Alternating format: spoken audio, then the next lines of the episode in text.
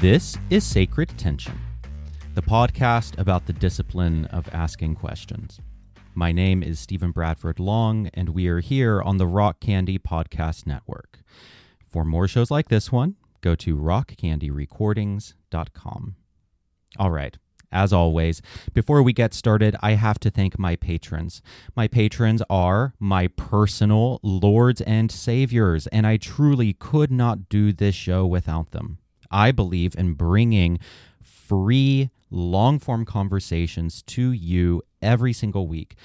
But in order to do that, I need some help. I do all of the editing, all of the interviewing, all of the producing, all of the scheduling. It's a lot of work. And in order for it to be sustainable, I need your help. So if you love these conversations and if you find benefit in these conversations, then go to stephenbradfordlong.com. Nope, wrong address. Then go to patreon.com forward slash Stephen Bradford Long for a dollar, three dollars, five dollars a month. You get extra content every single week. All right, so for this week, I have to thank Elizabeth Washburn, Nixie Lionheart, Diane Kochneff, Patricia Moreno, and Scott Armstrong. Thank you so much. All right, with all of that out of the way, Brad Galloway, welcome to the show.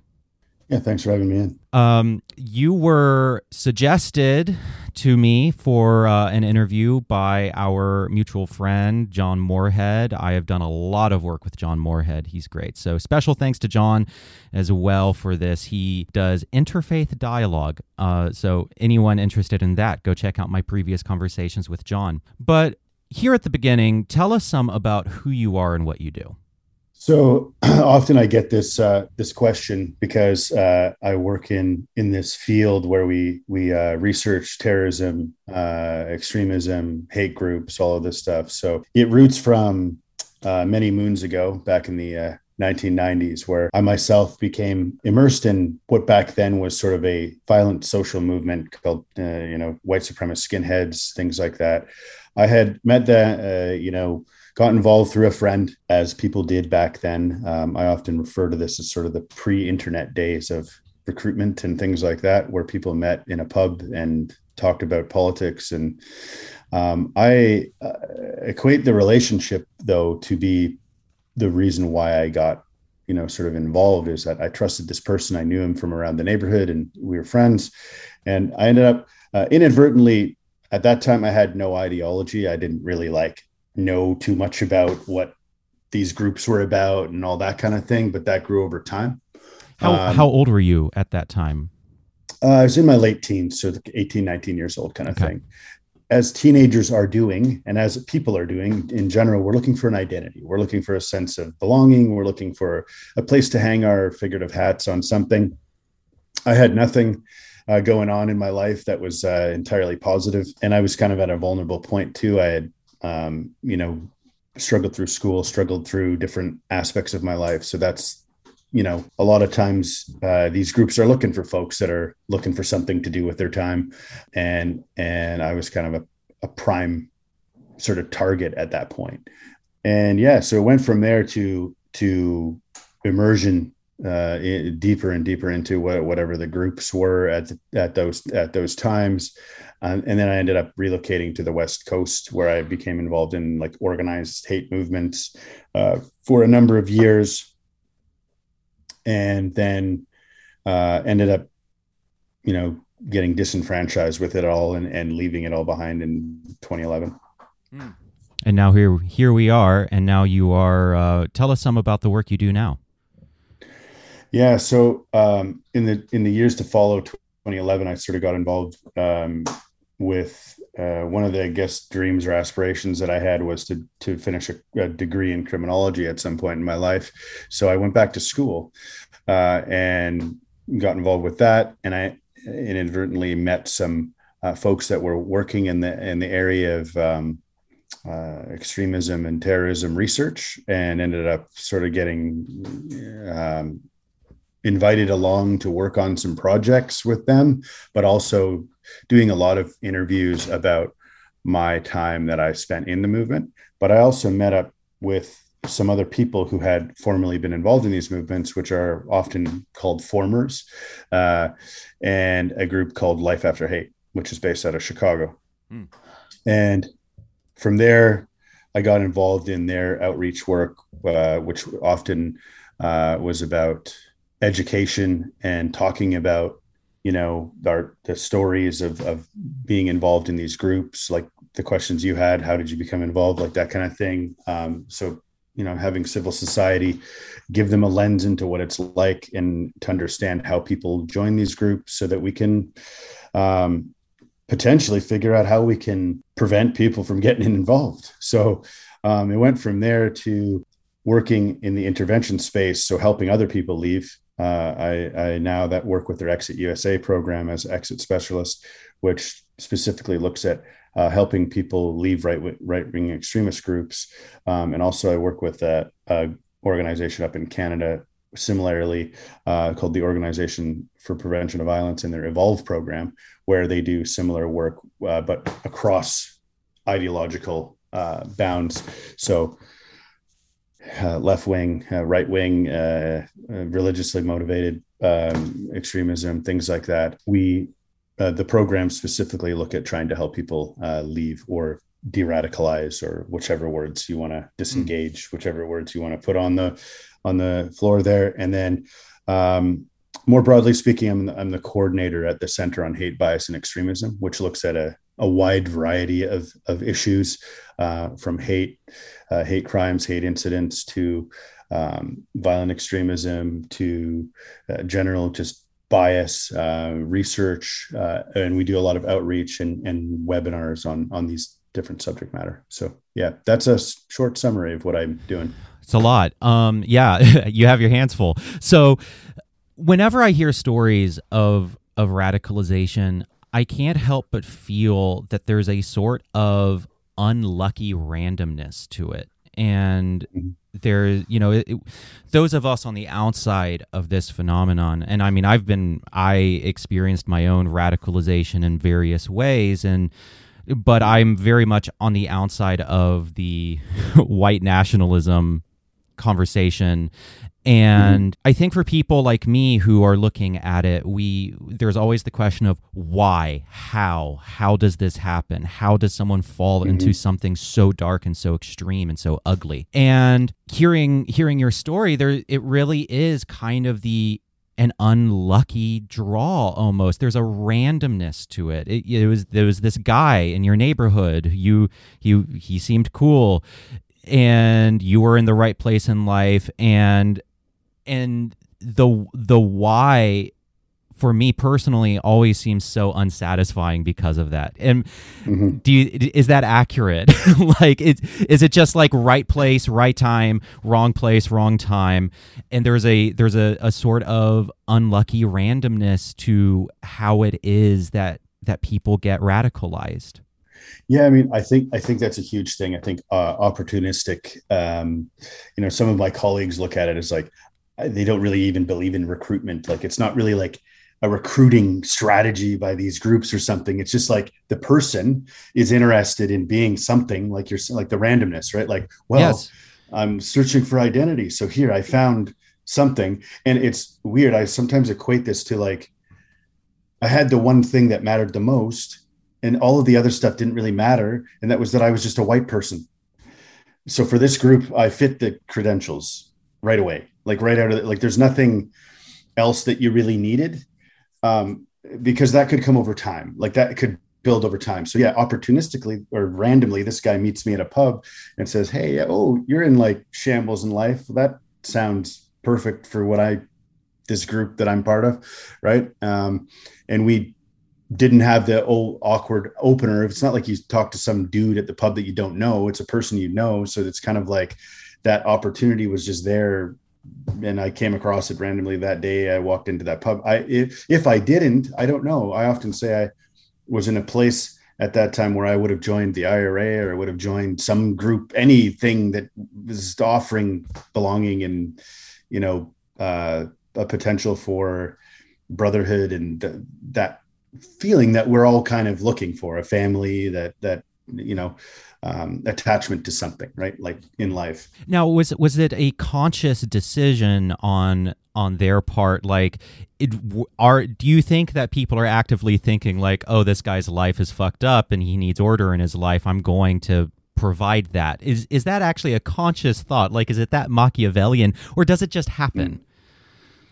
Yeah i think um may, maybe now that it's it's it's built to that point where there might be some of that that kind of like positioning where people are doing that.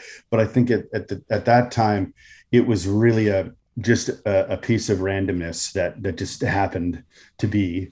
And and it was like of course i didn't like i said i didn't really have ideology really going on at that point. Like i had i was friends with people from all different ethnic community like I, I, had like i had to really accept the ideologies down the road. It wasn't like i was going in like and that's where I, I guess the counter argument is if like generationally people become involved in like hate movements or extremism or whatever like if they're parents or if they're they have family members or whatever. But that was not the case with me. So that that can happen in a different type of radicalization feel. It's like more of a cult feel like they grow up in the Klan or they grow up in you know a cult of some sort. So then they just inadvertently are part of that. That's just their life.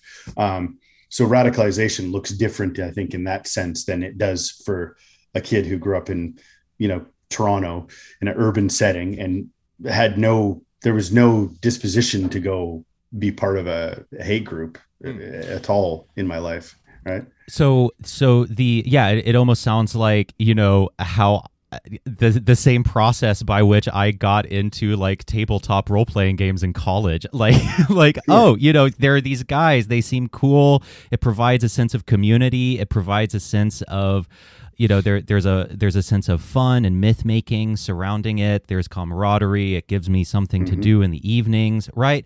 And there is a randomness to that and there's a there's a randomness to this as what what you're describing as well at least for you. And mm-hmm. but the ideology came later is what I'm hearing yeah. you say. So first there's the camaraderie, there's the brotherhood, there's the hanging out in pubs at night talking about politics and talking about ideology and just hanging out with the guys, etc. But then eventually the ideology comes. So what was the ideology? What were you what were you taught and then what did you believe?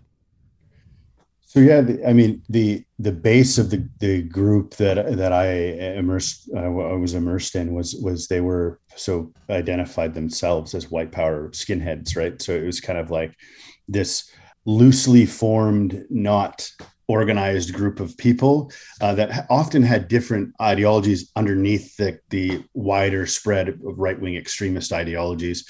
Um, it would be like there were some people who uh, identified as like uh, part of the creativity movement or the Christian identity movement. Uh, there was uh, folks who said they were Odinists. There was folks who were just uh, white white nationalists or ideologues. Like they, there was a varied bunch because it was kind of a collective bunch this group of but the one thing they did have that was attached sort of everybody together was they were sort of all part of this white power skinhead kind of so they they had the bomber jackets shaved heads boots uh, you know that that whole look. So they had that connectivity. And then some of them would be part of uh, I would learn later they were part of broader like actual groups like organized groups but um, right from the outset I, I didn't I didn't know that. I wasn't really privy to that kind of information. It was more like you know um, and the ideology that I kind of got into was sort of uh, anti-government white separatist kind of stuff like you know um, what what often is considered uh, you know this this idea of white victimhood that whites are there our rights are being taken away by broader governments and multiculturalism and all of those things. Um, however, there was a whole whack of other ideologies that were kind of in and around, and, and often it's neo Nazism and uh, neo fascism, stuff like that. Like, but for me, I I had studied history like quite a bit just on my myself, so it's kind of like I don't know if I I don't really like the whole like Hitlerism stuff. Like that that stuff really was um, uh, that was a stretch for me. so uh, I remember even like, you were like, ah, oh, that's a bit yeah. too far. well, because and, and, then they get into like real conspiracy theory stuff, like you know, Holocaust denial, all that kind of stuff, and I'm like, I I can't really go there. Like it's history. This these are real things that happened, and these people are like trying to figure out ways to like just like uh, you know remake history or whatever. And it's same with like the christian identity movement. I never understood that they were because in the bible my understanding of the bible always was that you know middle eastern people uh, uh, you know it's judeo-christian so there's a lot of jewishness and this is a largely anti-semitic movement. So how could you be you know following a religion where jesus you know it, Hmm. It so, just didn't make sense for you me. You know what I'm what I'm hearing here is that there is a is that there's a, a lot of intellectual diversity within um, white supremacy and, and maybe not yes. and, and and not just in terms of belief but also in terms of temperament and so there will be some people who are more prone to skepticism than others there will be people who mm-hmm. are more prone to self-reflection than others and i think mm-hmm. that's helpful because i think a lot of the discourse online about white supremacy and white supremacists is that you you are all equally brain zombified. it is mm-hmm. all equally all all equally irrational and all equally untouchable. And basically what I'm hearing you say is that that's not the case. That that mm-hmm. is it is not the case that you know, when you were a white supremacist, you had doubts because you had read history and you you you had a certain measure of skepticism, and I think that's helpful to for people to understand that yeah. there is there is a spectrum of of mm-hmm. belief and temperament there and they talk about compassion was a huge thing too. So a lot of this too also leads to the help of people de-radicalizing and people leaving these movements right? Like the disenfranchised uh, disenfranchised you know values of like when you're in the movement you're kind of looking at going uh, well not that. That's insane. Like you can't believe that right? Um, and there was a lot of stuff that was going on inside of those movements that is going on in now too. Like we see with a lot of the groups there's like um, trying to make sense of like a person who identifies as not white being in a white supremacist group or being in a right-wing extremist group is very that has an odd look to it. I mean we see with the proud boys there's there's some folks there that clearly you're like this doesn't this doesn't add up. This whole picture does not add up which is stuff we should talk about more that this doesn't add up. These things don't add up so don't join these things because they're actually just not it's all for naught. Mm-hmm. and mm-hmm and that people leave. People can leave these groups. So myself and there's many other people that uh, that I know that are in this space that work around this. That's we we say like just as much as you can get involved in it, you can also get not involved in it, uh, and it has a lot to do with compassion and people that you interact with from other communities, from uh, um, you know multi-ethnic communities, and that was helpful for me because I worked out in in public world um, and security and things like that. And and you know, 80% of the staff probably were not were not white people. So I was living this life in these white groups, and then I was going to work and interacting with people.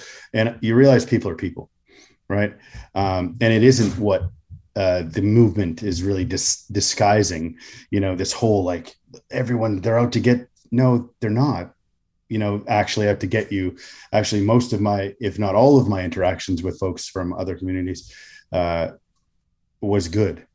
They were you know um, and that was something that when you think back on it you go well how did i get to here? Well yeah if we're living in this silo with just these people telling you all of this stuff oh they're all bad they're all bad they're all bad well that's a real awful place to live too that everything's just bad all the time. So it's that exhaustion of too much negativity in your life. And and it really that's what it is. That's it's like easy black and white answers for people. I know people want that but when we kind of think about it just a little more like when you hear someone denying the holocaust you're going that's an insane stance to take on that right? That that's fake. Hmm. so how do you get there? How do you get into that place? Well let's think and maybe educate ourselves. So that's another thing that's an intervention point of like, well, if we studied that a little more or read about it a little more, we would know that this is an obvious falsehood, um, and we don't just go to black and black and white thought rather than trying to interrogate things a little more and and learn. Right? Yeah, I, that makes sense. Absolutely. And, and and this gets to one of the big questions that came up on my Discord server, which is well, how do you communicate with people who are in various levels of radicalization. One of mm-hmm. the things that I'm hearing you say is uh, exposure to diversity works. Mm-hmm. It, compassion works and education works. And maybe those things mm-hmm. won't work in every case but those are really powerful tools is i think mm-hmm. what i'm hearing you say. Exactly. Yeah and they they don't all work for everybody right? Mm-hmm. like each, each, you don't want to you know in, in the sense of working with folks that are leaving sometimes it's really accountability that you start with. So you say be accountable. You were in these groups. You did this. You were part of this. You thought these bad things. But we can move past that though hmm. we can we can work on that. We can say okay. I mean it's similar to like a lot of the the stuff you see with cults in the united states. Like you know people just in they're in this vacuum they're stuck there and, and they don't know how to get out. Well part of it is just learning about other stuff that's out there hmm. right? It might be just branching out and if they've been telling you not to eat at these restaurants because that goes against the cult or whatever well go eat at that restaurant. Hmm. screw it. Take the chance. Take the plunge right? Like that's that's the first thing it reminds me of a book that I'm reading right now called The Constitution of Knowledge that uh, mm. everyone should go read. But one of the things that he, I'm forgetting the name of the author right now, I'll link it in the show notes. Uh, oh, Jonathan Rosh, John, Jonathan Rock. Rock, Rosh, something like that. Uh, but he basically says we are incredibly stupid as individuals. We are incredibly smart with as as, as a diversity of opinions, as a diversity of of backgrounds, and so we are smarter, we are more compassionate. The the more interaction we have with different kinds of people, and but mm-hmm. we but on our own, and if we are only with people who are just like us, we are really fucking stupid. And we are really, and, and, our world is tiny. And, and it is easy to fall down rabbit holes of delusion uh, if we don't go to that restaurant if we don't read those books if we don't listen to to perspectives we uh, that might rub us the wrong way. Um, that's really really really important and mm-hmm. to be compassionate so so is that your is that your personal story of of being de-radicalized uh did people show you compassion did mm-hmm. what how did how did that process work for you well i think back to a time and this is well at the very beginning of the time that i was involved and where so I got into a fight and I ended up in the hospital. And and uh, the person who saved my life, the doctor, was an Orthodox Jewish guy, right? And there I am, this, you know, uh, whatever you want to refer to me as, a Nazi or whatever at that time. Um, this guy didn't say anything about that though. I'm, I'm a person, I'm a human being, and uh, he's helps me and he saves my life. And he, you know, um, so at the time I thought, oh, whatever, you know, I'm not going to talk too much about my feelings on that. I'm going to bury that, right? But like later, I think back to that, those moments, and I go, well, that's that's how people should be, right? that that's the human kind that we are supposed to be right that we're there and, and and i didn't deserve that at that time but he didn't care he was there to to serve humans and that's what he does for a living even ones that are completely abhorrent and that hate him obviously. But his his deal was not to say anything about that and just to just to just be a really great person right? And that's um, when I think back on that, and, and amongst the other like list of times where folks where I didn't deserve positive treatment, that I got positive treatment from them, you learn a lot from those those occasions, and you want to some somehow how do you think about uh, reciprocating that now? Like, and that's part of the work through life after hate and and helping other people leave these movements and seeing that there's there's um you know there's light on the other side and that these these um extremist groups and traditions uh, within these groups are are detrimental to society and people out there but they're also detrimental to the individual who's involved in it and it destroys those individuals just as much as it's destroying families and and communities and all of that right? So it's a multifaceted sort of you know approach that we have to think a, a, lot harder about where we were and what we were doing but also like wider society. What does it look like? But it's people like that that are sort of calling humans back in. Like I, I so in my work i've been invited to go and talk at a synagogue before. And that's i think about that too. Why do they want to invite former neo-nazis into their place? Because it's fostering dialogue and it's fostering healing for them. And, and they, they say they're getting something out of this hmm. uh, at understanding why people are hating right? And it's a really amazing thing that that is um, when these conversations happen because we can learn so much about you know what what we've done wrong but we can also learn about what what, what we can do right and what how we've you know it's better when we're cohesive and working together than working against each other in our own little silos right? Um, hmm. and and it takes really really magnificent people to be able to do these things. And and those communities it isn't for everyone. It's not. It, absolutely you, not. it, and no. and so you know one one of the things that i always want to be cautious about when i have mm-hmm. conversations mm-hmm. like this is to really mm-hmm. clarify like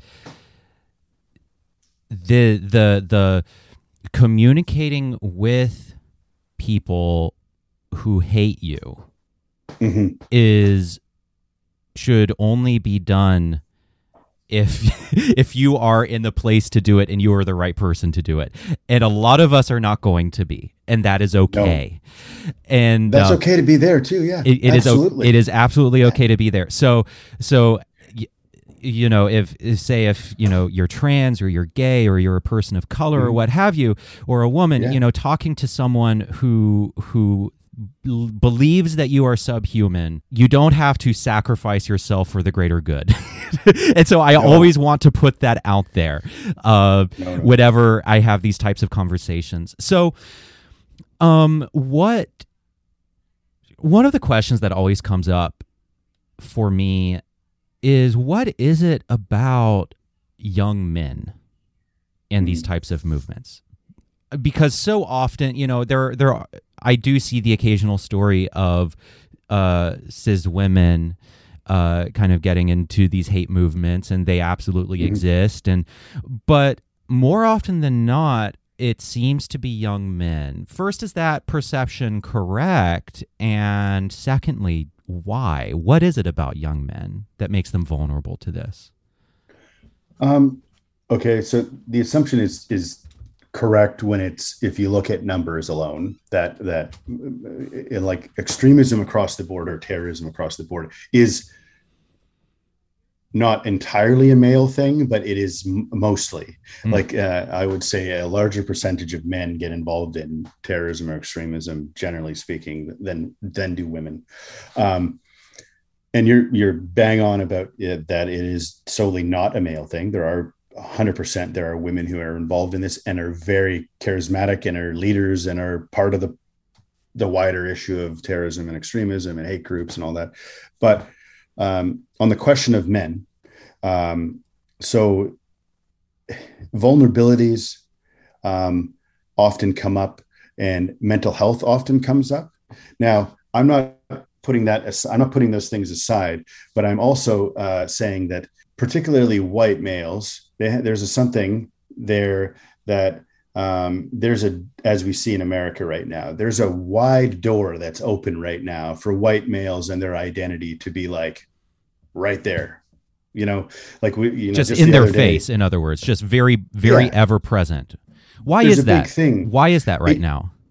I know when i was in the movement it was often like if i'm walking down the street people look at oh my god it's a, a nazi person they don't like that but today it's like you can have a trucker convoy that's organized by extremists, but that's okay because it's not really extreme. Like there's questions, you know what I mean? Like there wouldn't have been a question, like they wouldn't have platformed me when I was in the movement in the late 90s and early 2000s. Like the, the local news wouldn't have been like, let's bring that Nazi guy onto our show to talk to him. In other right? words, there's there's there's a plausible deniability. Is that what you're saying for like some people in the like are they are they supremacists? Yeah. Are they radicals? Are they not? Like, do we really do they know? Have mental health? Do they have Was mental health games? issues? Was it video? Right, right, right, right. Did you know? All did they play things. too much Call of Duty? Okay, got it.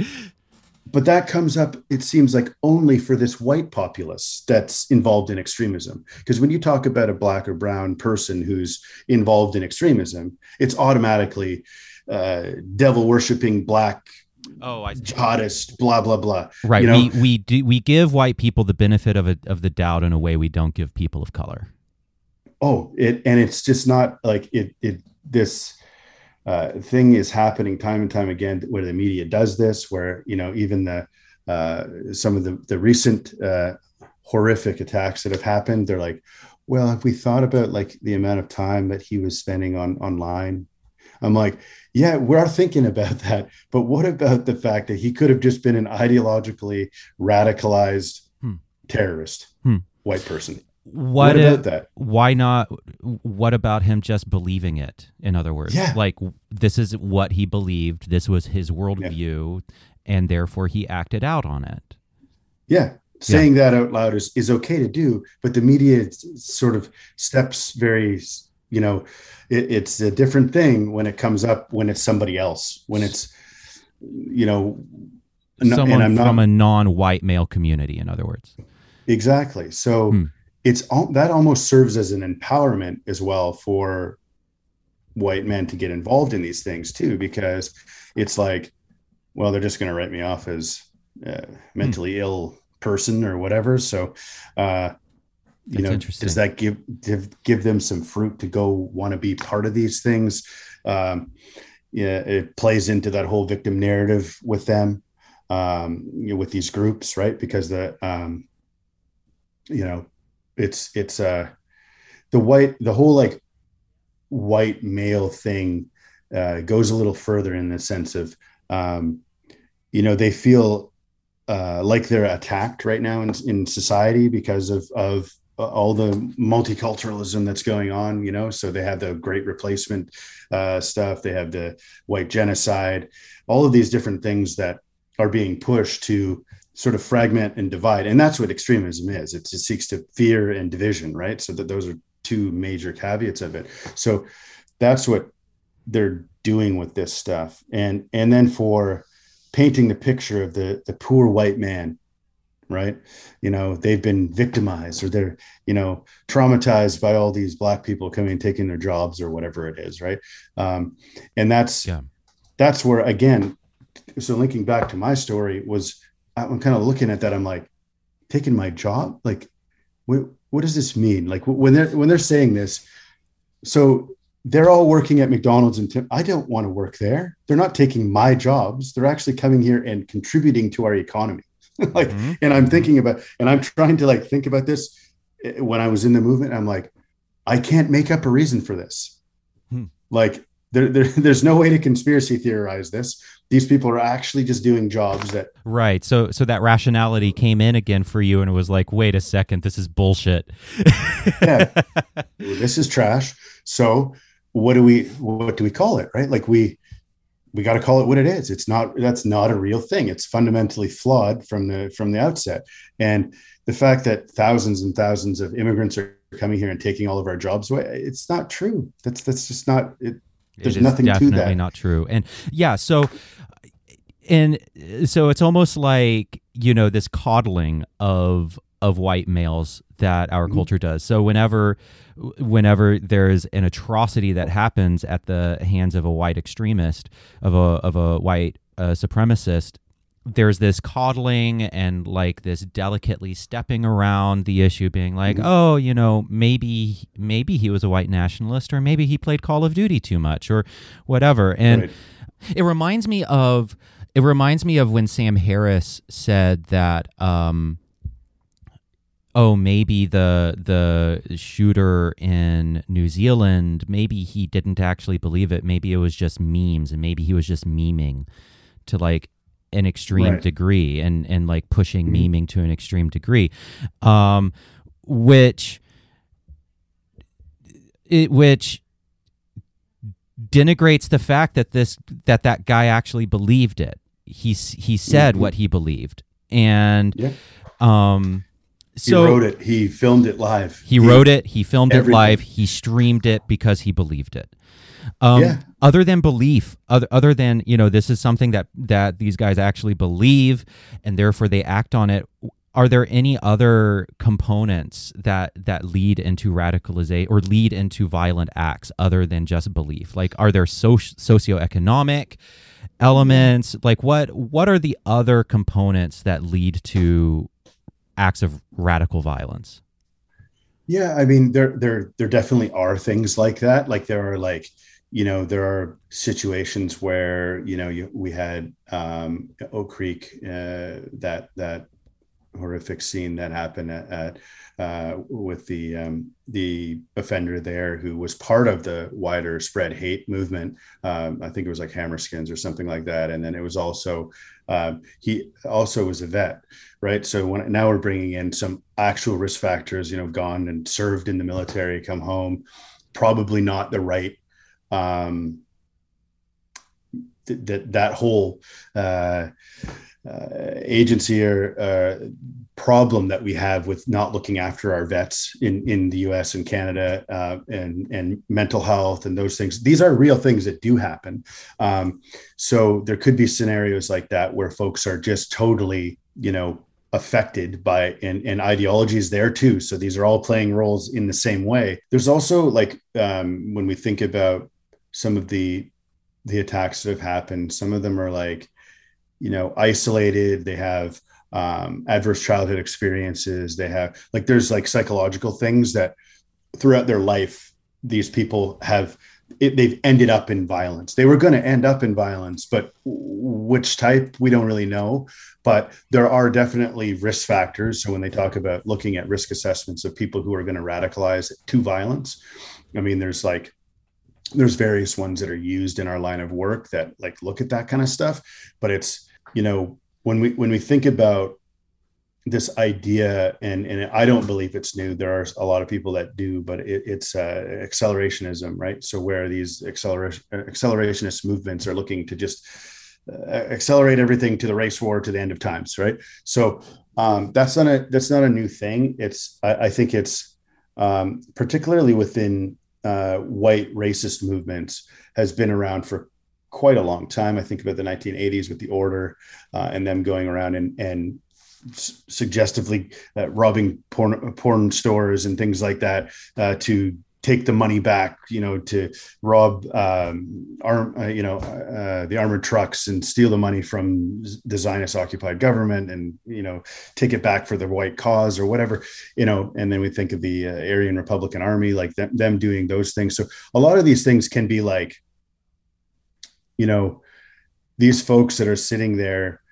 wondering why the world is the way it is. And we're not looking out, we're not doing enough in society to not allow it to get so fragmented and divided the way that it is, right? So, I mean, we know, we historically, we know that these groups exist and they have existed through time and we know what they what they want to do um, so getting to the point of like violence that involves white males, it's like, well, have we done enough? And that's the education piece. I don't think we have. We're not doing enough mm. in hmm. schools. We're not doing enough in our homes and the way we're bringing up kids.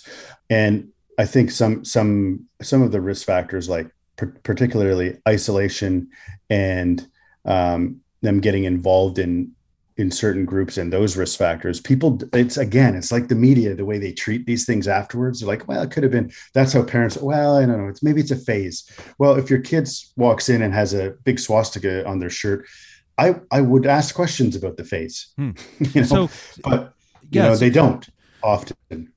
So so what are so you say that our society is not doing enough to to protect and to protect society from young white men and to protect young white men both right? And i honestly believe that like you know through history in every culture young men are are a very powerful source of trouble. And i really believe that so much of civilization is built or de- or developed to like curtail the worst excesses of young men, right? So what it, it what are the ways in which you believe society, our current society, is failing young white men in particular? Well, I mean, when we when we talk about things like suicide and and mental health and things like this, there is uh, arguably been an uptick in in this uh, in this space of of um, you know, particularly over the last couple of years too. We see like the uh, the COVID nineteen pandemic, things like this, where people are isolated. They are they are at home. They're alone. They're they're you know what do they do? They go to the internet. They they go looking for you know. So that where do we get what information stream are we providing to society? Right. So we have all these uh, things that that have come up over the last I don't know. Let's go with decade because we can and and let's say you know things like qanon let's say things like the alt-right let's say right so they all have these platforms online and then when we get into a place of risk like uh, the COVID 19 pandemic. So you get people in the door at, oh, what about vaccines? Right. What about that? But then extremist groups are like, cool, we can get people through the door on that. Right. And then we'll slowly give them the race thing. And that we're being told, oh, the government is doing this. So now they hate the government. And, yeah. and it, it's like pathways that, um, uh, one of my uh, you know colleagues wrote a book called the extreme gone mainstream so then we think about what happens on our in our in our media right so we have all this stuff that's being streamlined down let's say fox news right so it's come comes from a big company like that um, and these folks are sitting there at home going well yeah i feel like oh that's kind of true you know? I, I, did lose a job to you know so and so but did but did you? That doesn't matter. The government's making you take these vaccines. The government's telling you that uh, critical race theory uh, blah blah blah right? Like so now you've got people sitting there going oh that's interesting right that is happening. But is it because now where are they getting their information from? They're going to Reddit, they're going to 4chan, they're going to all these other places that are not so it, this valuable is, resources. This is really interesting. So it's almost like, would you say that maybe there is a point of discussion or anxiety in our culture that needs to be addressed, and the the the the far right gets to it first? Or takes advantage oh, yeah, of it. it. They love it, right? And so I yeah. and and I I saw this firsthand in regards to online public trashings in some leftist spaces. I mean, it is obvious to anyone who moves in online spaces on the left, which I do. I'm very much a leftist and I move in those spaces and in those LGBTQ spaces. I am myself gay, right? And yeah. uh, but but there are some really, really toxic online spaces, and it's worth talking about. Yeah. However, the right took the phenomenon, they took the term cancel culture, they completely ran with it, they made it completely radioactive, and and instead of making it a, a problem of online culture, and and dysfunction in certain specific communities. They turned it into this existential nightmare that is coming for all of us right? Mm-hmm. but the but what happened what i observed happening then is then the conversation on the left about it shut down. The the important nuanced thoughtful this isn't the end of the world this isn't a catastrophe this is unique to specific communities. But a, a movement needs to be self-reflective if it's going to succeed mm-hmm. and so we need to explore this and that conversation shut down uh, because the far right turned it into this boogeyman and then used it to radicalize people. Would you agree with that analysis? I get, and, and so people would people people would always be like, Stephen, don't you know, don't we we shouldn't talk about very certain things because the that is just a that that is just how how people get radicalized. And i'm like no no no no. People it, it's getting it's being used as a radicalization tool because they got to it first. Doesn't mm-hmm. mean it shouldn't be talked about. Does that make yeah. sense? Am i right about that? Or or am i completely yeah. off when it comes no, to, to to that? We have to think about these things. We have yes. to think about like oh is so and so using xyz scheme to get people radicalized Yes, they are doing that. Yes, the far right is doing that. I know I was in the groups. So Right. I can tell you from my perspective that yes, the far right shows up at Antifa rallies or whatever they want to call them and or anti-racist events and they show up and they do dumb things to pin it on them. They and do to that. and to provoke and to Oh, and, and, and then they take pictures and then they take pictures and post it on Twitter and Reddit and it's like Right. look at this. Look yeah look at Yep. this is the ruin of western civilization. Yeah exactly. They particularly do that kind of stuff. Mm. because Mhm. it's like a and and let's let's not get crazy here. They're a very very small minority right-wing extremists which is great and we should celebrate that.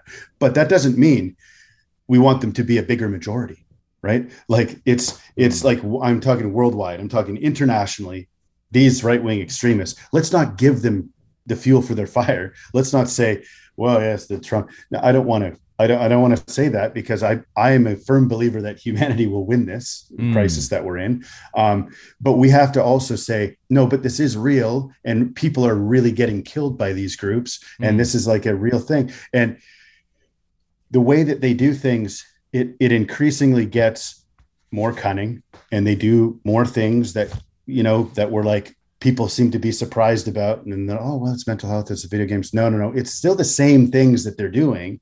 It's just they're choosing to do it. Now they're using the internet. They're using these new tools. They're using all the the things that they can to do this. And it's it's a it's kind of a, a well-oiled machine when you look at it in in a lot of ways because they know the response they're going to get beforehand, right?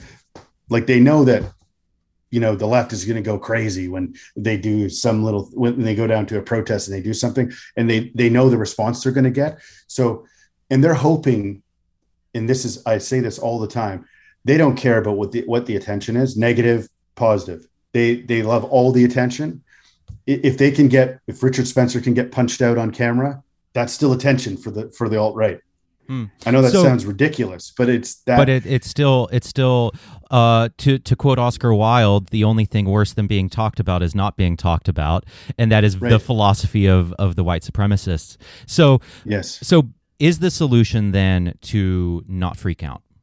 Is for the left to not freak out? To is the solution? For, and, and but how do we navigate that? Because th- this is a real problem. People are are genuinely, like you just said, genuinely getting killed, mm-hmm. and and but but these white supremacist groups are counting on the left to lose our mind or or counting the they are counting on the left to have a very extreme response so is the answer to not have an extreme response like how do we navigate this I, I think we do need to respond, but we need to respond in the sense and, and uh, a lot Strategically. of policymakers don't.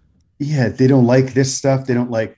So my thing, because I work in the prevention space, primary, secondary, tertiary prevention space, in this like trying to look at extremism and and and look at right wing extremism and how can we yeah we have like this space where we're helping people like leave the groups but like we want to get in front of it though we want to be like we, we don't want people joining. So how can we do that? How can we get in front of it? They're like, oh, well, prevention. We, we can't we can't find a way to fund that. We can't do this. Well, if we can't do that, those are the conversations that need to be happening, though, Hmm. right? Like we're Mhm, having this mhm. conversation. Oh, how did you join? Well, how would you not have joined?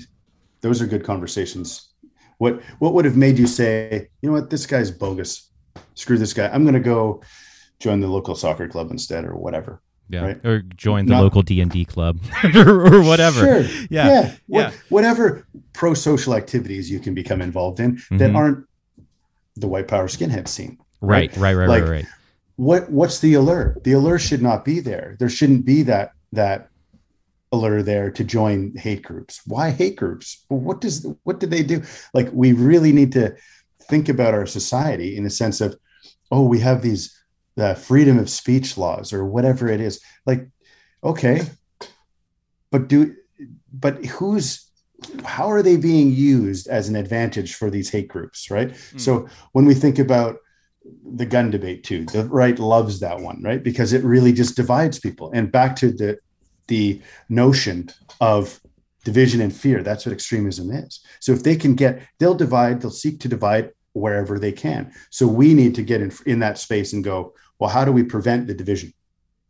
So it's not even like talking about racism and all that stuff. How do we just not divide us ourselves up as americans or canadians or as europeans or whatever? Why are we the universal you know, humanity in other words. How, yeah. how do we how do we emphasize universal humanity? I am a firm believer yeah.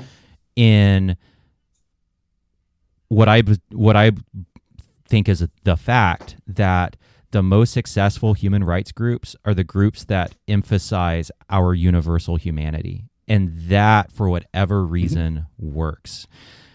And and emphasizing our ultimate sameness even if we have differences. We at, at, the most base fundamental level gay people black people different nationalities people who speak different languages or have different mm-hmm. religions on the most fundamental level we are all the same and i think that the yeah. movements that are successful the the the like pro social and humanitarian movements that are successful are the movements that emphasize that and you know all of the all of what you're saying is really relevant for me personally right now because last week uh someone with so I am a minister in the Satanic Temple um, mm-hmm. I don't know if you know that. I don't know if, if John told you that. Okay. Um, so I'm, I'm a minister in the Satanic Temple and the Satanic Temple is based on, you know, found tenets of, of compassion and reason and justice and, and uh, science and so on last weekend, someone with a God t shirt came and tr- set fire to our headquarters in mm. Salem, Massachusetts. And it did not insignificant damage to the front of the building and to the porch. Fortunately, help came just in time for it to not get into the temple headquarters and not destroy all of the the art and and so on and that you know really sacred space for our religious community but the founder of the temple co-founder Lucien Greaves asked asked me on to have a conversation about it and I came on to his podcast yesterday 2 days ago ready to basically you know this is this is a battle between good people and evil people was kind of my attitude this is the battle between between theocrats and pluralists this is a battle mm-hmm. between you know uh, christian nationalists and and those of us who are pro plurality and equality and and lucien did something that i thought was very wise where he he kind of put on the brakes and he was like well in essence, he said, You don't actually know anything about this guy. And this is an opportunity for us all to take a step back and examine how we got here and how this polarization happened in the first place. And so instead of doubling down onto these these turf wars and this battle and this us versus them, let's not have that be our primary focus. Let's instead, you know, take this as an opportunity to to reflect and to self-reflect on how we can create a better society and how we got here. That that's kind of the same thing that I'm hearing you say is, you know, let's focus on um, let's let's find ways to focus on our shared humanity and that doesn't mean that these aren't very real and profound divisions. They are that. Mm-hmm. So this is not to de-emphasize that at all, but yeah. So so everything you're saying is resonating quite a bit right now. Yeah, I mean, and I think that to be honest, that, that if we started there, say we had the gate and we all open the gate and we go, yeah, okay, we're starting at this level of humanity, right? Mm-hmm. Rather than starting at oh you're different uh, you know like looking at everything that's you know like and that's where i think of that moment where i'm sitting there in that pub having that drink with that that guy who you know uh, introduced me to the movement you know if i had said huh why but why are you doing this why do you feel it? you know and mm. just asked him are you okay right? like, bro, you know? are you okay? Yeah. yeah. How are things going? Like, that seems like a weird thing to offer your buddy that you hadn't seen in four years. You know what I mean? Like, right, right, right. You, you run into a guy you know, and you're like, guess what? Nazis. And I'm like, that's a weird thing. Like hmm. that's a strange that's a strange convo opener, right? So like instead of us and and not judging him for what he's become involved in either, though, just saying, hey man, you know, how's things going? Are you all right? Like what's what's been happening, right? Um, and that's that's the thing. Like some somebody like that is in crisis. They, when they're telling you that they're part of this hate group and they're part of this thing, you know, um, how did they get there? Right? Like that should be our thought, our notion as human beings going, huh, well, that's, you know, that, that's, that's tough. Hmm. What's, what's the trouble? Like, how did you get, how, you know, how is everything all right here? in your world?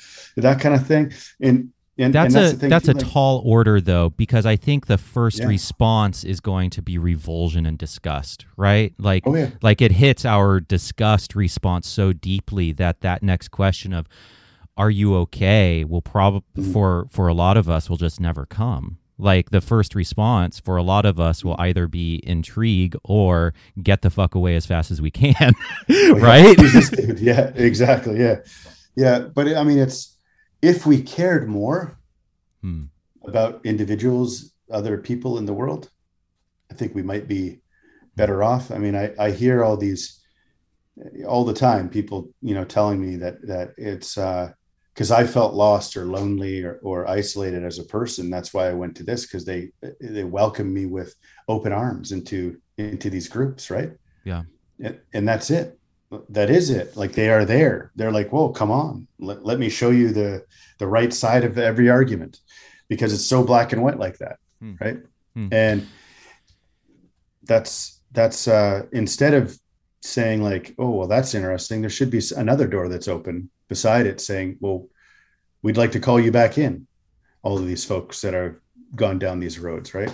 Um, and I and I know there's movements out there who are like, you know, doing so much work on the ground uh, on anti-racism and, and anti-fascism and all that stuff, which is amazing work as well. But it's like sometimes we got to think think big and go, well, these are human beings too. Um, you know, I, I saw all those faces that they just arrested the the other day in Idaho, and I'm like, man, that's challenging. That's those are 31 people who have been sucked into these movements, um, mm. and and are and we're planning to do something horrifying there.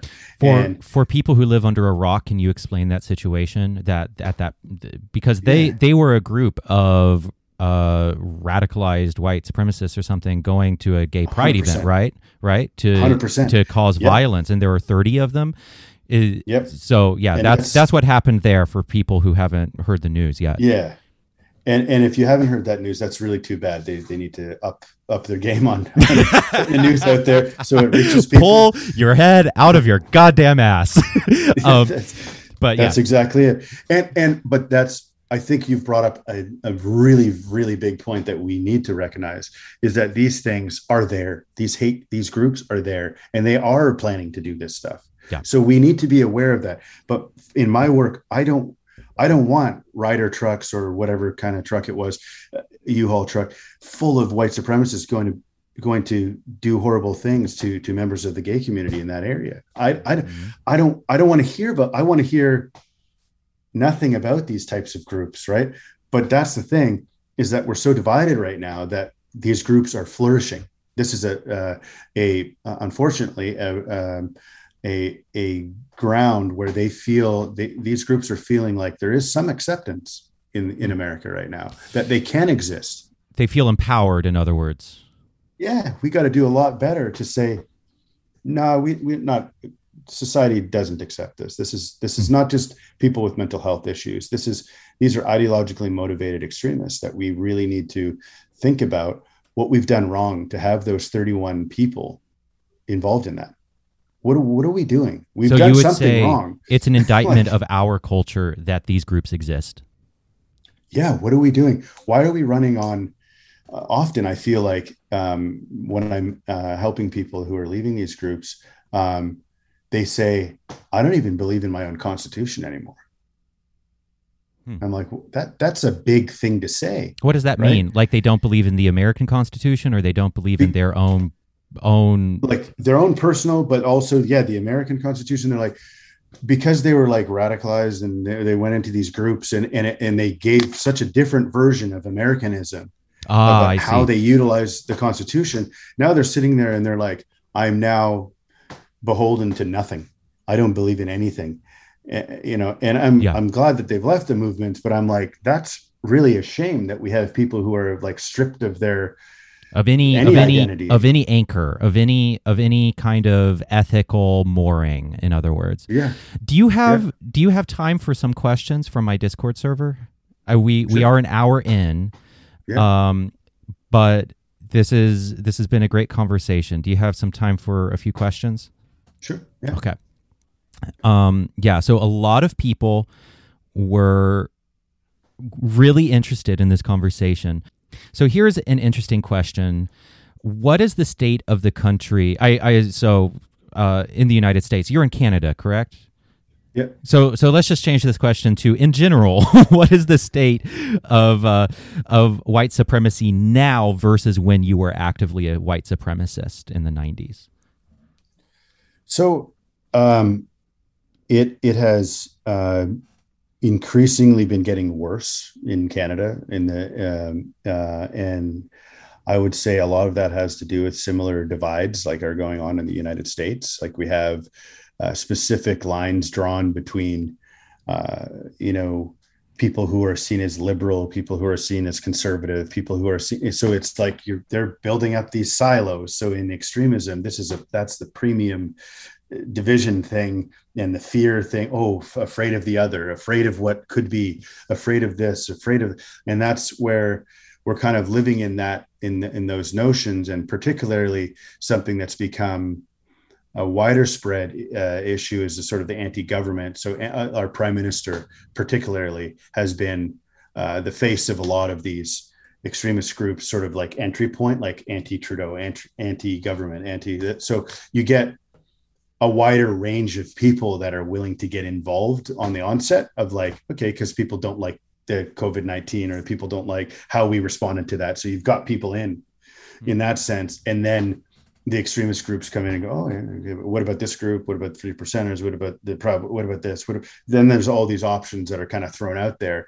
And um, so in, in that sense researchers are saying that there's there has been an uptick of, of groups forming uh, different types of movements uh, uh, across the from anything from accelerationism to the alt right to uh, anti-government type of group, militia type of group. So yeah, it's it's uh, the landscape is looking. Unfortunately, it's looking pretty grim right now in Canada when it comes to. Um, I, I think the two provinces that um, had the significant uh, rises in hate crimes and incidents were Ontario and British Columbia uh, over the last uh, Wow. while, and so we're looking at. Yeah, there's there's some big things going on. Yeah. Does he still struggle occasionally with knee jerk reaction thoughts that match his old ways of thinking? Like in the heat of the moment, does he have racist thoughts that he needs to stop and reconfigure? Yeah, well, uh, for sure. In the first number of years, as as Mhm. I was getting further and further away from things, now uh, management in my mind, I can manage those things um, as more of a like I'm recognizing it and I'm going, okay, I'm accountable for that thought. I don't need to, you know, It's obviously I'm never going mindfulness. yeah, it's Yeah. just saying, well, I was around it for 13 years. So, of course, those thoughts are going to come up. It would be uh, a horrible lie for me to say, oh, no, it never happens. You know, Of course. No, it, it does sometimes, but you can manage those things. Uh, I, well, at least I can manage those things in such a way that uh, they don't they don't come up like they they used to and you know they mean something much different now than they meant uh, when i was in the movement right so Mm. I love that because, you know, I, I think that emphasizes the fact that it's what we do that matters, not Yeah. not the thoughts. It's how we act on the thoughts that really matter. And so, you know, I was raised as kind of a super conservative fundamentalist Christian. I still have homophobic reactions. I am gay. yeah right? I am So there you go. gay, and I will still have knee jerk homophobic reactions, especially Mm-hmm. towards other gay men sometimes, and uh, and it it arises. And I note that feeling. I note it. I let it go, and I don't act on it, and it dissipates. And it's almost like each time I do that, it gets fainter and fainter and it loses more and more power Mhm. over me. So yeah it works like that and that's Mhm. fine i mean it um I, I think the approach we take to it is what's m- most important right like that's you know and and that's in our work too when we're uh, when i'm working with people it's like i'm not there to brainwash them or turn everybody into a liberal or whatever you want to say. Mm. like that's the that's the, the way the right looks at the work that we do. They're like oh we're turning everyone into a liberal like whatever crt i'm like no. We're helping people disengage from groups and get out of hate groups and then work on their ideology across time. And right. it, it it's different for everybody who goes through that process. And even like what you were just saying like you identify as a certain group but you're still like oh i have these thoughts Yep. but i know how to combat these thoughts though Yep. so and and i'm the same way too like And it's I- I true mean, of all of us. We all have those skeletons Yeah. in our closets. Every single one of us. We are human Sure. beings. We are not free. None of us are free from prejudice in some way, right? No, I struggle with it often because I I'm, I live in it in the Bible Belt of Canada. Okay, so I'm not a religious person. I didn't have know no- no Canada pro- has a Bible Belt. Jesus Christ, I'm so sorry. we we do, and it and it's a it, it's it, it's an odd uh, scenario to be uh, living around. Um, not not just regular folks that just go to to church on Sundays. Like these are evangelicals mostly, Hmm. um, and and who are committed to wanting others to be part of whatever it is that they're and see i was part of something. So i'm kind of like i don't want to be part of anything. Like i don't want to be part of a extreme anything. I want to be a mm-hmm. nothing. Can i just be a nothing? That's what i want to be you know? So and i don't mean that in the sense i'm a person but i'm i'm like just you know in the sense of religion i'm kind of like i, I can't devote time and energy to something that like that. I can't because i know i'll go to the extreme measure and it is in general a very costly hobby. I, I will say that as someone who uh, who is a minister, it takes up a lot of time. it can and I'm, I'm worried about that uh, that's a that's a object that i you know with work family all these different things that are going on in, in my life i i just don't have that kind of i i don't think i could put what is Absolutely. needed into it and that's just so i choose that is and and often that comes off as oh you're not really so you hate really no i don't hate they, they could do whatever they need to do that's not the point i'm just talking about my personal thing it's No. just not you. Yeah, it but it it also sounds like you have an awareness of your own proclivities towards extremism. And so it's Yeah. almost like if you're going to do something, you you have to do it in the most extreme fucking way imaginable. right and Which and so I you just know that. that right, right, right. Yeah. That makes complete sense. Um here's here's a really great question. Um a former white supremacist once said the impetus for him to change was the extension of undeserved care. We tend to demonize such people until a change of heart, but perhaps you could ask how a more difficult extension of compassion to the allegedly undeserving might make an impact. Yeah, and I think I touched on that earlier. About Absolutely. compassion plays Absolutely. a role here.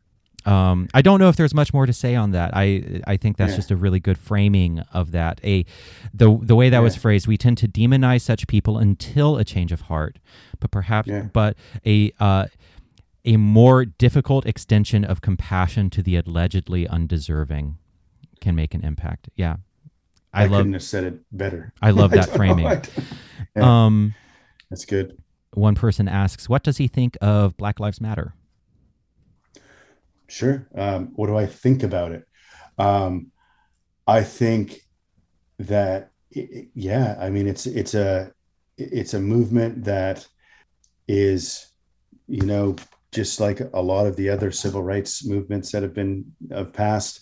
Um, there's folks that need to speak out. I'm here as an ally in the background, Mhm. um, and I love what they're doing.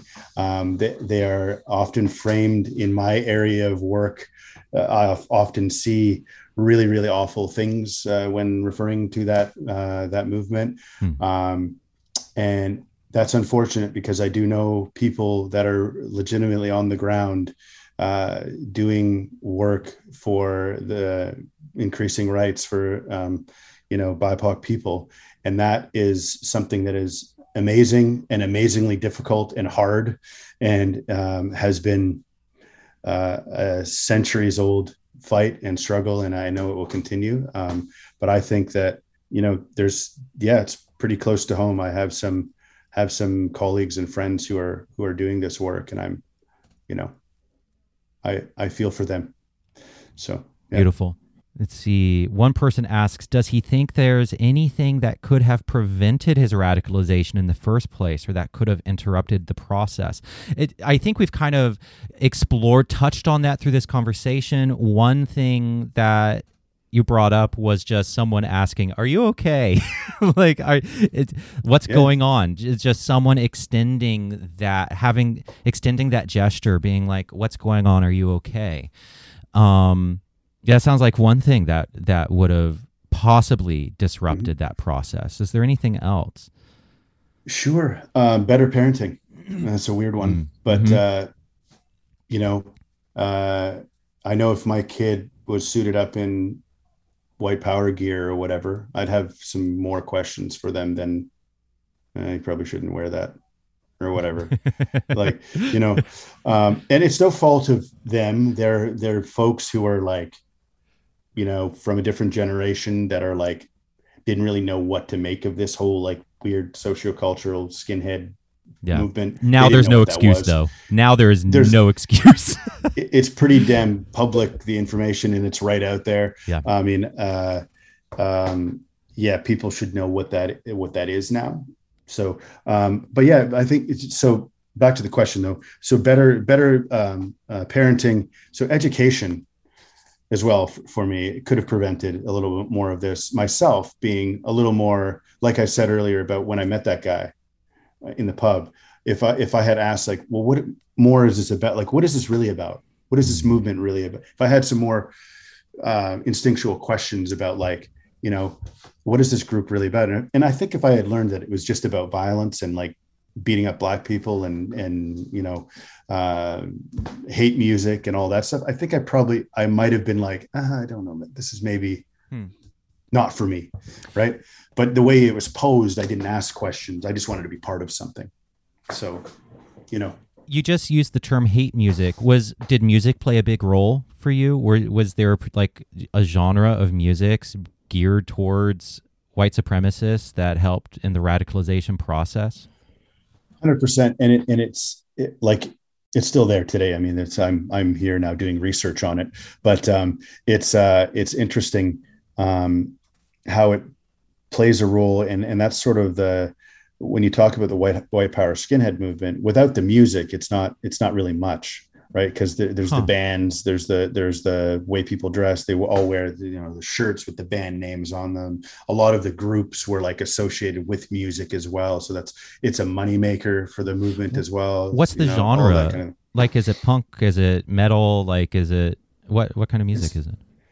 It's unbelievably diverse in okay. genres.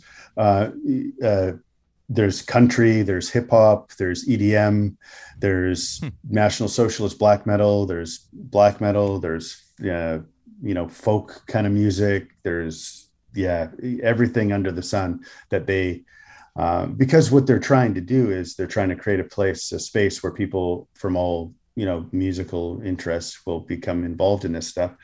Um, I mean, it started out with um, way back in uh, the early 1900s with like like uh, like coon songs and things like that um, that went into country style music and then and then moved through the uh, sort of sociocultural ages into the into the 60s 70s 80s where it became like punk metal mm. and then it's sort mm-hmm. of you know as as society changed its interest in music it's it's sort of gone along with it um, the, the strangest stuff I I hear is like the the white white supremacist like hip hop music, which is like just doesn't. Yeah, that's a contradiction me, in terms that it just it just doesn't really.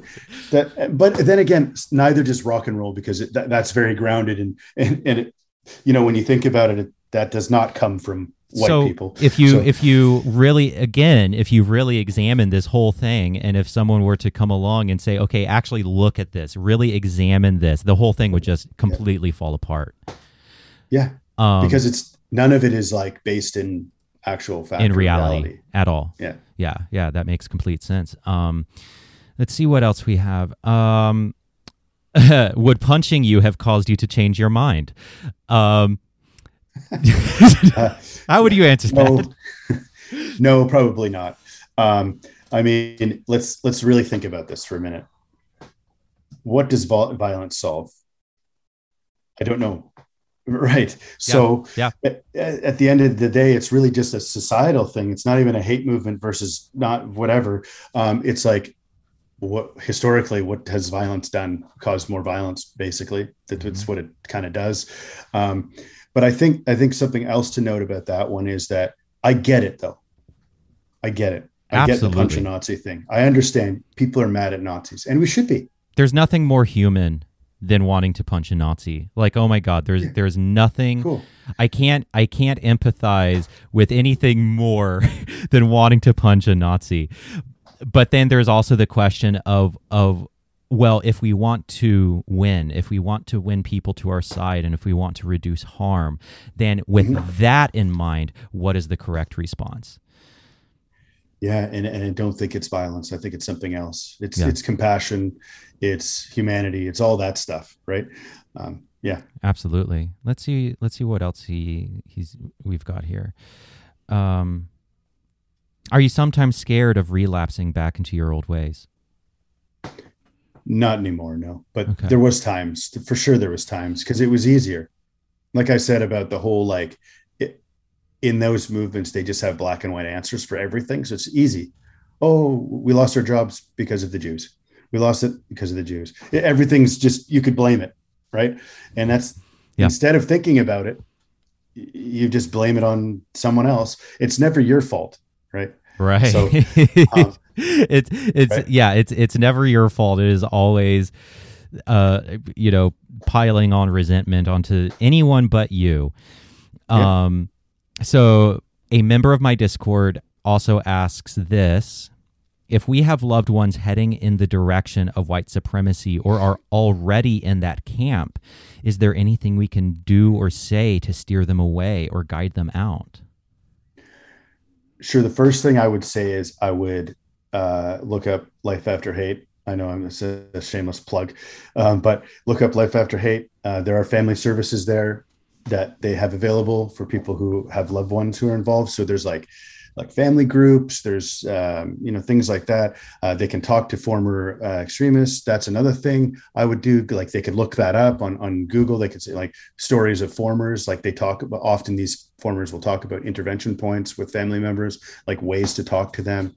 Um, again using that compassion piece rather than you know you don't walk in a room and go hey stop doing that. Like the the whole like uh what's that what's that old thing uh they they throw people in prison to like you know shame them out of doing crime again or whatever it is right like yeah, that whole work. that'll that's not going to work out so it's more like sit down and, and actually empathize with them try to like figure out why it is they're interested in this wow right? so actually so so we're using the word compassion a lot what does mm. compassion mean in this context so so we use the word compassion a lot but mm-hmm. people probably have a lot of different ideas of what compassion looks like right yeah. so in this context what what do you mean when you say compassion well i said i said this a bit earlier too about how like hate is exhausting. These movements are exhausting. They take it out of the individual as much as they take it takes stuff away from communities and mm. society and and all of that kind of thing. So it's like those are some of the valuable questions I ask. It's like, what does what is this doing for you? What is this? What is this hatred and violence and fear and ideology? What are those things doing for you? Do you feel better now that you have all this hate mm-hmm. with you? Mm-hmm. Um, and most people would be like, oh fuck. No? Right? Like because right. when you think about it like that you're going oh why is it that i hate billions of people? Mm-hmm. what why do you hate all non-white people? like how do you do that? Right? So asking those questions of compassion or like saying so when you went to uh, the coffee shop the other day and you were served by a not white person how did you feel? Or did you even know? You probably didn't even know. You probably didn't care right? Right? And that's the thing is that so you're not seeing all these things out in the world that you think you're seeing in your mind. You're thinking, you're, oh well, uh, they took my jobs, they did this, they did that. No, no, no.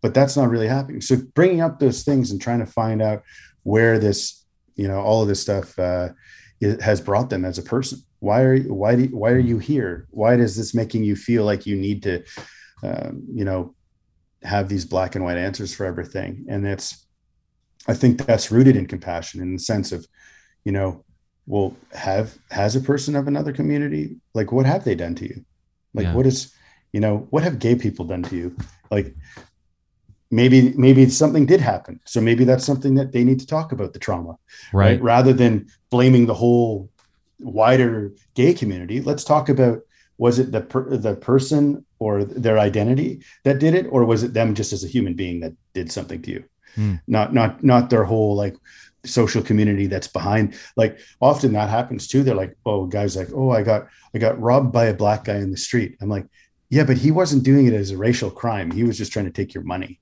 right? Like that's bad in a sense but it wasn't the black race totally that did that to you. This was a criminal a person who did that.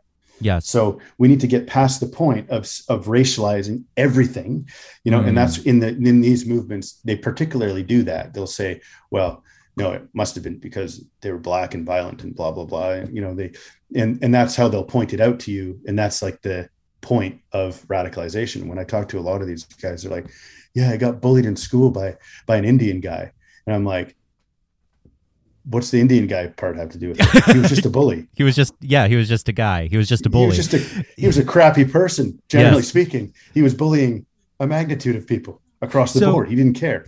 So let's right? say so so what do you personally do when you are maybe in conversation with someone and someone just says something really fucking racist. Like what do you do? How do you react in that in the moment in that situation? Because so many of us, you know, mm-hmm. like someone will be at work and a colleague of theirs will just say something so racist and very often you just don't know what to do. You have no reaction because it comes out of the blue. Maybe, you know, you're in customer service and someone says something really awful and racist. What do you do in that situation where maybe, mean, granted, in mm-hmm. your position is probably more deliberate. You're actually, you know, deliberately having mm-hmm. conversate with conversations with racists. But what do you do when you find yourself in that situation and someone just says something super gross? Oh, often I'll ask them, "Are you trying to like, are you trying to like goat me along here to see if I'm still racist or if I'm still in the movement?" So that's the first question I'll okay. ask. Yeah, yeah. You know, if it's somebody I'm dealing with, uh, and second, I'd be like, "Is that really?" Are you okay? Like I'll ask them that. Like, like what do you? You got to drop the n bomb. Like some guys do that. They'll like drop it, you know, to to like try to like get under my skin or whatever it is, right? Mm-hmm. And I'm mm-hmm. like, you you really feel that boldly about your hatred for black people?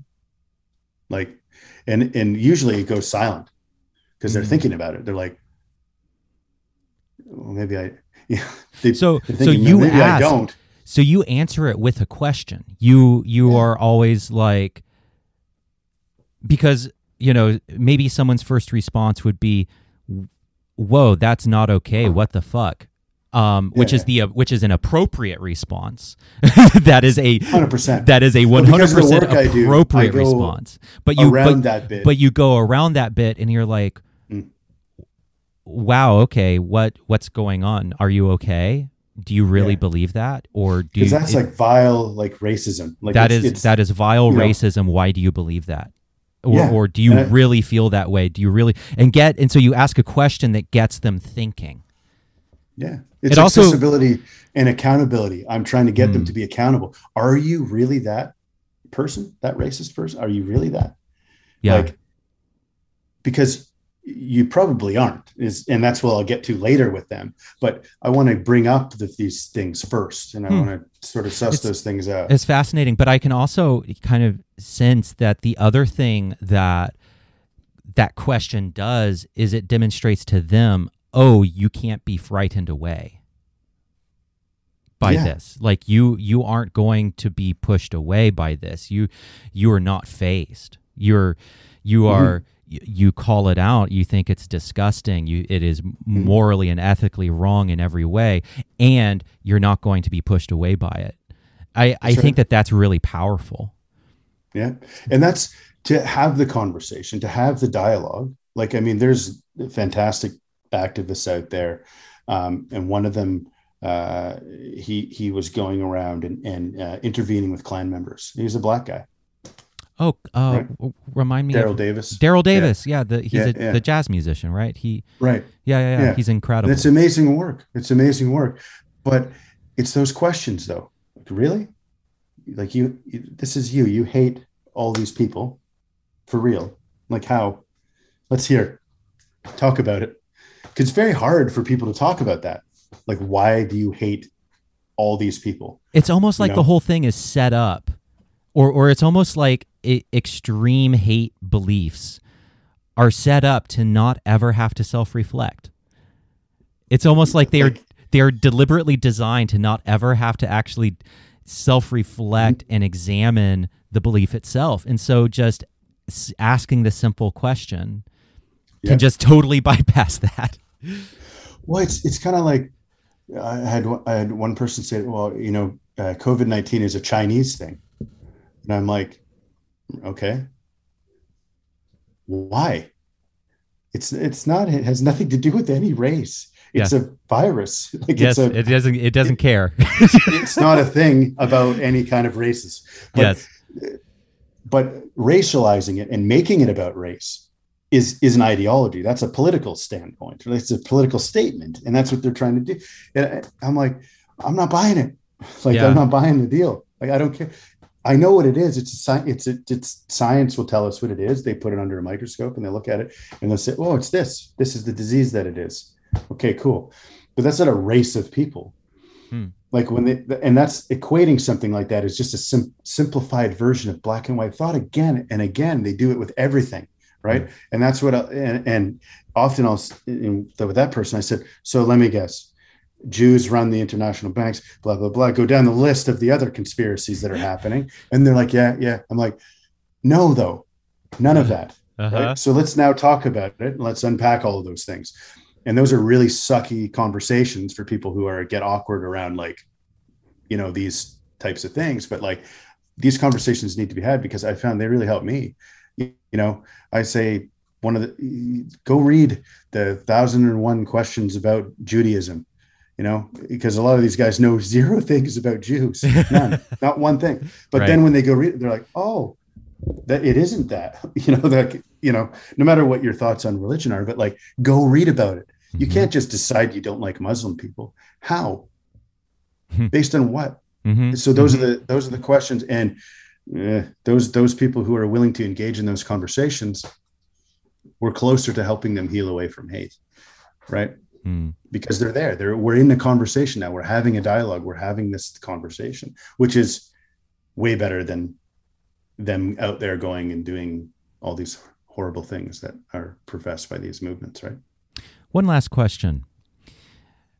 Uh, just curious on how he handles the pushback if he's public about being a former white supremacist. Do you ever yourself, as a former white supremacist, get the the revulsion from from people and the pushback? Is do you ever do you ever get treated like you have this you know irreparable stain on you? Or and how how do you deal with that? Or how do you respond when you're in that situation? Yeah it it, it happens 100% mm-hmm. and i get it it's the most understandable and human thing in the world. I like i i get it. Like I, I get it. Yeah you don't trust me you hate me. Cool. But can we talk about like what what what things? That's that's what i would say. I would say look i totally get it. Like i you know i was these groups are not good. And i agree with you now. Whether and that's that's okay. We can we can also not you know it doesn't have to be a thing you know where we um i, I understand if they want to hate me and all that kind of thing that's fine um because uh, these groups are abhorrent. The the uh, the ideologies are equally as abhorrent. Um, there's violence. They're they're killing people. I, I get it, but I'm here to educate about what those groups are about, and I'm going to continue my work. But I understand that people hate it as well. Mm-hmm. That formers are involved. So yeah, I think that's a I, I think that's a really thoughtful and mature way of going about it. You know, you you don't demonize anyone for having for for just being like I just can't go there. I just can't think about that because you know maybe yeah. maybe it's too hurtful or maybe it's it, it hurts too much. So I just can't think about that. And that that seems really thoughtful and mature.